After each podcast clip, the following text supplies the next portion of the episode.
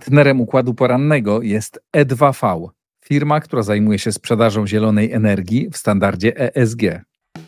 Donald Trump nie broniłby państw, które nie zwiększają swoich wydatków na zbrojenia. Rolnicy protestują przeciwko polityce klimatycznej Unii Europejskiej i importowi ukraińskiego zboża. Minister spraw zagranicznych Radosław Sikorski zapowiada powrót do ścisłej współpracy z Niemcami. Kontrowersyjne zapowiedzi premiera Izraela o wejściu do miasta Rafah w strefie gazy. Unia Europejska zleciła raport na temat możliwości stworzenia ekologicznych sił zbrojnych. Prezydent Węgier zrezygnowała z urzędu po ułaskawieniu skazanego za udział w aferze pedofilskiej. Poniedziałek 12 lutego to jest układ poranny. Michał Ziomek, zapraszam.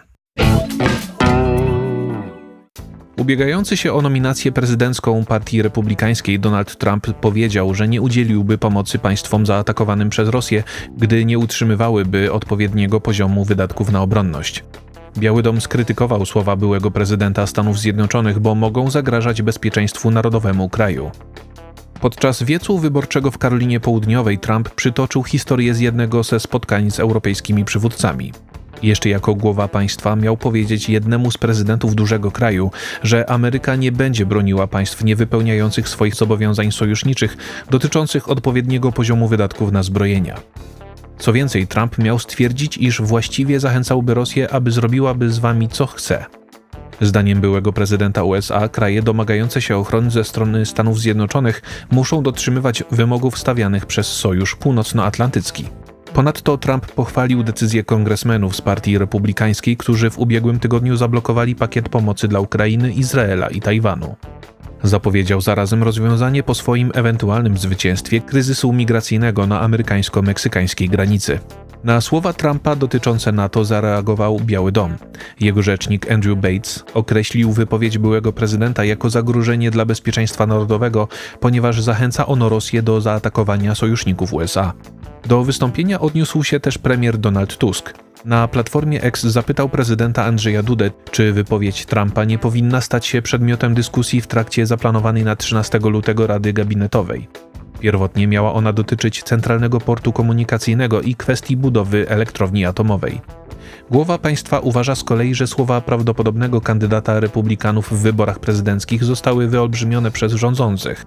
Prezydent Duda opowiada się za silnym polsko-amerykańskim sojuszem, który może ucierpieć poprzez krytykowanie połowy sceny politycznej Stanów Zjednoczonych przez premiera Tuska czy ministra obrony narodowej Władysława Kosiniaka-Kamysza. Polscy rolnicy zorganizowali w piątek protesty na terenie całego kraju. Sprzeciwiają się skutkom realizacji polityki klimatycznej Unii Europejskiej, a także importowi produktów rolnych z Ukrainy. W niedzielę przedstawiciele środowiska rolniczego rozmawiali z premierem Donaldem Tuskiem. Przez kilka godzin w piątek zablokowane były drogi krajowe i wojewódzkie, a część rolników pojawiła się również na ulicach miast.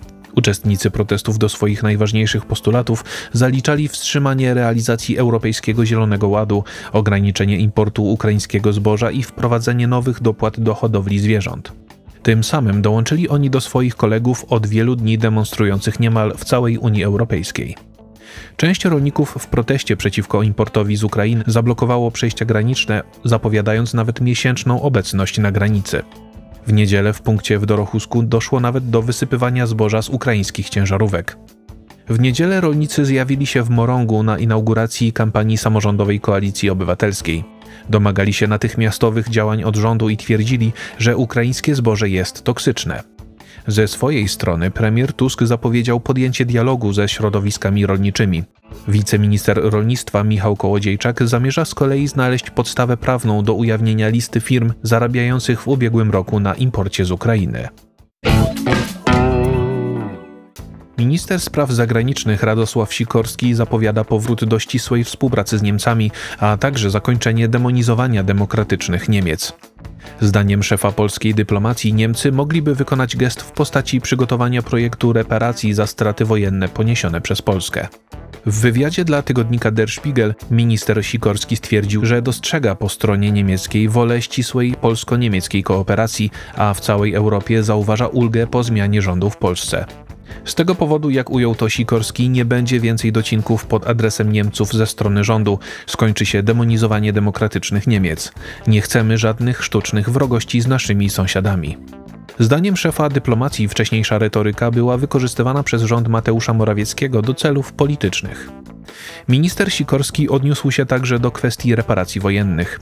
Stwierdził, że są one niezwykle ważne dla Polaków, którzy w czasie II wojny światowej ponieśli gigantyczne straty materialne i na dziesięciolecia pogrążyła się w biedzie.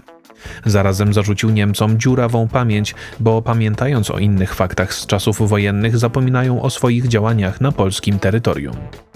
Szef MSZ oczekuje przygotowania przez władze w Berlinie specjalnego pakietu, mającego przekonać opinię publiczną, że rzeczywiście zamierzają one zająć się sprawą. Znakiem dobrej woli według Sikorskiego mogłoby być na przykład odbudowanie Pałacu Saskiego, sfinansowanie opieki dla ocalałych z czasów wojny czy zwiększenie wydatków na obronność w celu oparcia się Rosji. Premier Izraela Benjamin Netanyahu jest krytykowany za zapowiedź wkroczenia izraelskich wojsk do Rafah na granicy strefy gazy z Egiptem. Oznaczałoby ono katastrofę humanitarną. W piątek szef rządu Izraela ogłosił przygotowania sił obronnych Izraela do ewakuacji ludności z miasta. Rafah obecnie jest kluczowym miejscem dostaw pomocy humanitarnej, w którym przebywa ludność wypędzona przez Izraelczyków z innych części strefy gazy. Zapowiedzi Netanyahu zostały skrytykowane m.in. przez Stany Zjednoczone, Unię Europejską i Organizację Narodów Zjednoczonych. Społeczność międzynarodowa jest zgodna, że wkroczenie Izraelczyków do Rafah wiązałoby się z katastrofą humanitarną. Zdaniem sekretarza generalnego ONZ Antonio Gutierreza byłby to humanitarny koszmar o niezliczonych konsekwencjach dla regionu. Izraelski premier nie zamierza rezygnować z operacji. Netanyahu twierdzi, że wezwania do wycofania się z niej są nawoływaniem do przegrania trwającej od października ubiegłego roku wojny z palestyńskim Hamasem. Izraelskie wojsko miałoby poza tym przygotować szczegółowy plan mający umożliwić cywilom opuszczenie Rafah. Według Ministerstwa Zdrowia Autonomii Palestyńskiej od początku konfliktu zginęło blisko 28 tysięcy osób. Izraelskie wojsko szacuje swoje straty na 224 żołnierzy. Sekretariat Generalny Rady Europejskiej zlecił przygotowanie specjalnego raportu dotyczącego możliwości stworzenia ekologicznych sił zbrojnych. Według jego twórców wojsko może być obecnie odpowiedzialne za 5,5% światowej emisji dwutlenku węgla, ale na razie nie jest możliwe zastąpienie dotychczasowych technologii. Raport powstały na zamówienie Unii Europejskiej koncentruje się na jednej z wypowiedzi sekretarza generalnego Sojuszu Północnoatlantyckiego Jensa Stoltenberga. W przeszłości mówił on o możliwości budowy zarówno silnych, jak i zielonych sił zbrojnych. Odniesienie do ekologii można znaleźć także w koncepcji strategicznej NATO 2022, zakładającej wniesienie wkładu sojuszu do walki ze zmianami klimatycznymi. Według autorów raportu stworzenie ekologicznego wojska będzie niezwykle trudne. Kupowany obecnie przez państwa europejskie sprzęt militarny może służyć aż do 2080 roku. Poza tym nowoczesne zielone technologie są wciąż zbyt niedoskonałe, aby zachowując wysokie zdolności bojowe można było zastąpić nimi pojazdy napędzane paliwami kopalnymi. Dopiero w przyszłości może być konieczne przejście na niskoemisyjny sprzęt. Prezydent Węgier Katalin Nowak ustąpiła ze stanowiska po aferze związanej z ułaskawieniem wicedyrektora domu dziecka skazanego za tuszowanie pedofilii. Premier Viktor Orban zapowiedział zgłoszenie poprawki do konstytucji zakazującej udzielania aktu łaski osobom zamieszanym w sprawy związane z krzywdzeniem nieletnich. Nowak przerwała swoją wizytę na Bliskim Wschodzie, aby w specjalnym wystąpieniu telewizyjnym poinformować o rezygnacji z urzędu. Węgierska prezydent twierdzi, że w kwietniu ubiegłego roku wierzyła, iż osoba skazana za udział w tuszowaniu afery pedofilskiej nie nadużyła swojego stanowiska. Nowak miała się jednak mylić, dlatego podjęła decyzję o ustąpieniu z funkcji głowy państwa po niecałych dwóch latach urzędowania. Zgodnie z prawem akt łaski wymaga kontrasygnaty szefa resortu sprawiedliwości. Ówczesna minister Judith Varga w związku ze skandalem ogłosiła rezygnację z mandatu poselskiego i wycofanie się z życia politycznego. Varga miała być liderem listy Fideszu w czerwcowych wyborach do Parlamentu Europejskiego. Premier Węgier jeszcze przed decyzją Nowak zapowiedział zgłoszenie poprawki do ustawy zasadniczej, która uniemożliwiałaby ułaskawienie przez głowę państwa osób skazanych za przestępstwa przeciwko dzieciom.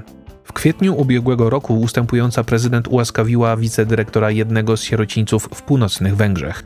Został on skazany za tuszowanie wykorzystywania seksualnego nieletnich chłopców przez dyrektora placówki, doskonale zdając sobie sprawę z przestępstw wykonywanych przez niego w latach 2004-2016.